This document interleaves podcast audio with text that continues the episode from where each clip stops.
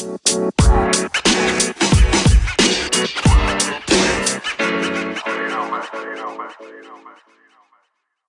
got Green Lanterns, Fall Guys, PlayStation, and Microsoft news galore. This is DBN News for 10 9 2020.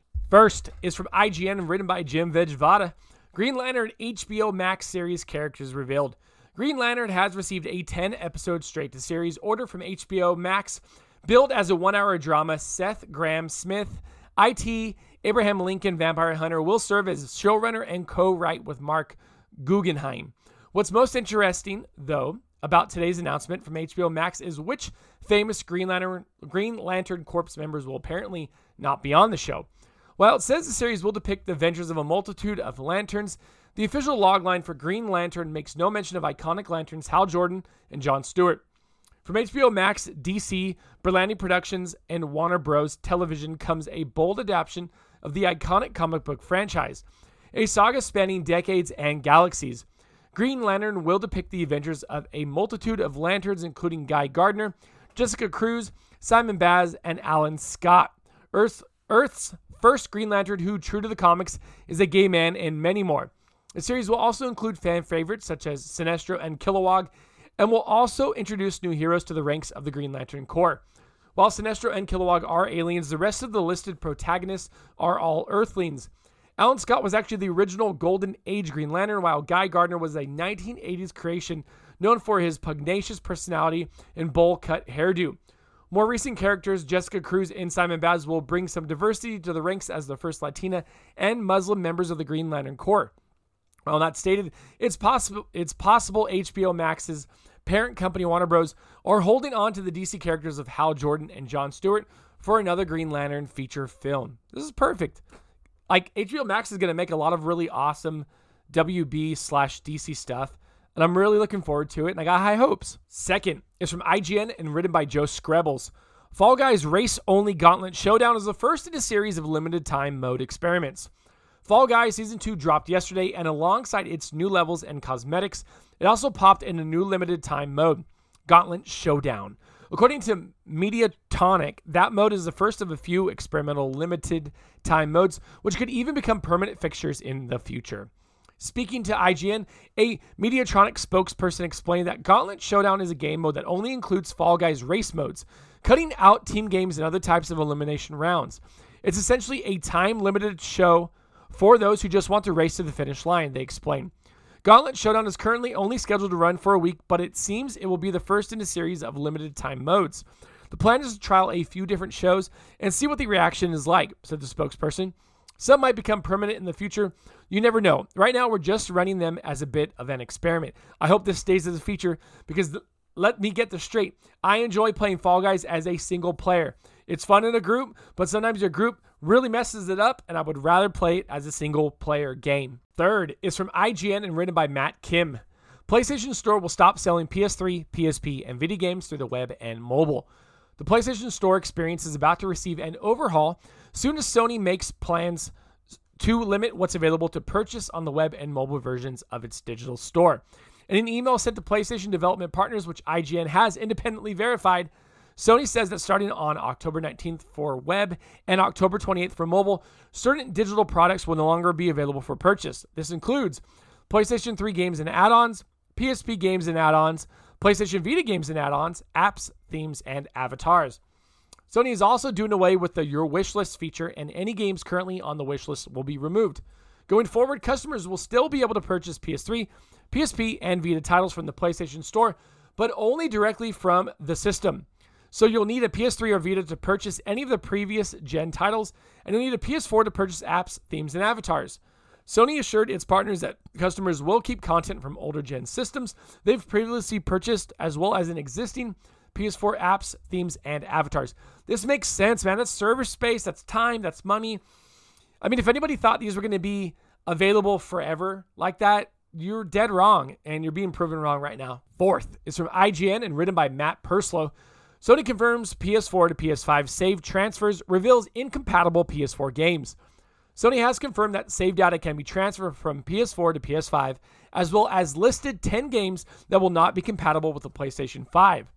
In a new PlayStation support page, Sony states that you can transfer digital games and save data from a PS4 console to a PS5 console using Wi Fi data transfer. There's no information as to if PS4 cloud saves can be downloaded onto a PS5 console. In addition, the backwards compatibility instructions reveal that playing digitally purchased PS4 games will just be a case of downloading them from your game library to PS5. While discs can simply be inserted, although an update may be required, the instructions note discs and game library are accessed from the game hub of the PS5 UI, which hopefully Sony will show off in the coming weeks. As for what games backwards compatible, Sony once again states that the overwhelming majority of the 4,000 plus PS4 games are playable on PS5 consoles.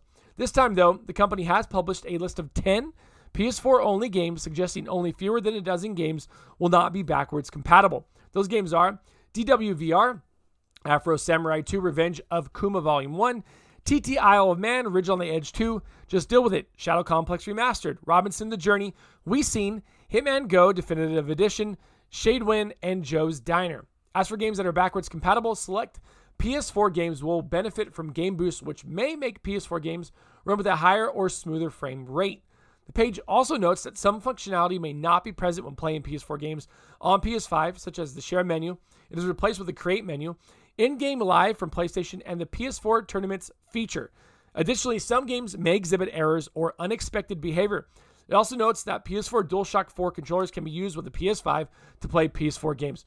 This is incredibly wonderful news. It's amazing that only 10 PS4 games won't work uh, on that backwards compatibility, but this news is solid amazing, and probably what any and every PlayStation fan wanted from this. Fifth is from IGN and written by Adam Bankhurst. Microsoft is reportedly bringing xCloud to iOS in 2021 via a direct browser based solution.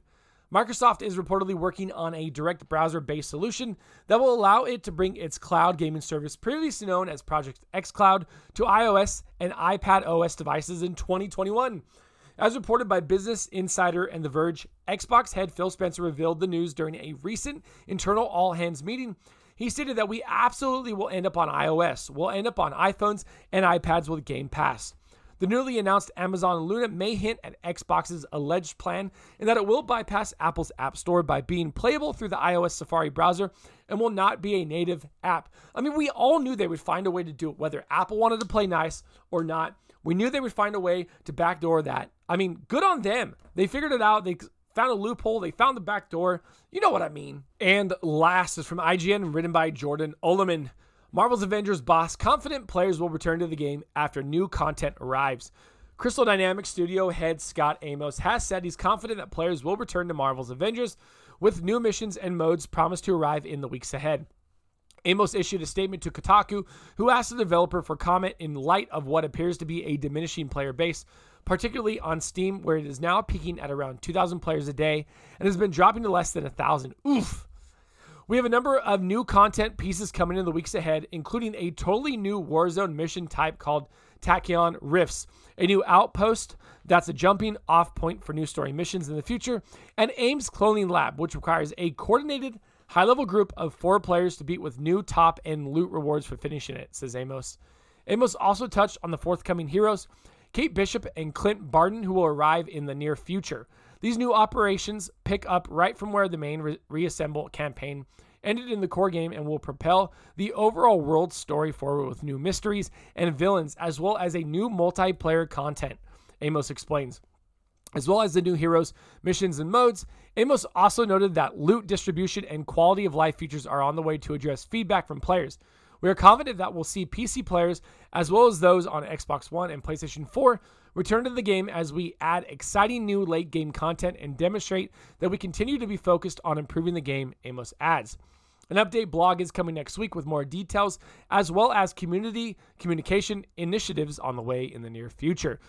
Whew, that's a bad, bad sign. If PC's abandoning it, I mean, it's only, you know, it's all it, it's gonna happen eventually. So I hope the content they have and the quality of life fixes they have are enough to save this game. Because right now, I'm not hearing too much good about it. And that is the news for today. If you liked what you heard, you can send us a message at anchor.fm slash dadsbeardsnerds. You can also subscribe to the podcast with a monthly donation.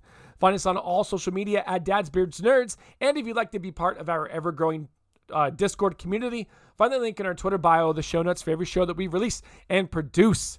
Until next time, I'm Anthony. I look forward to making more content for you.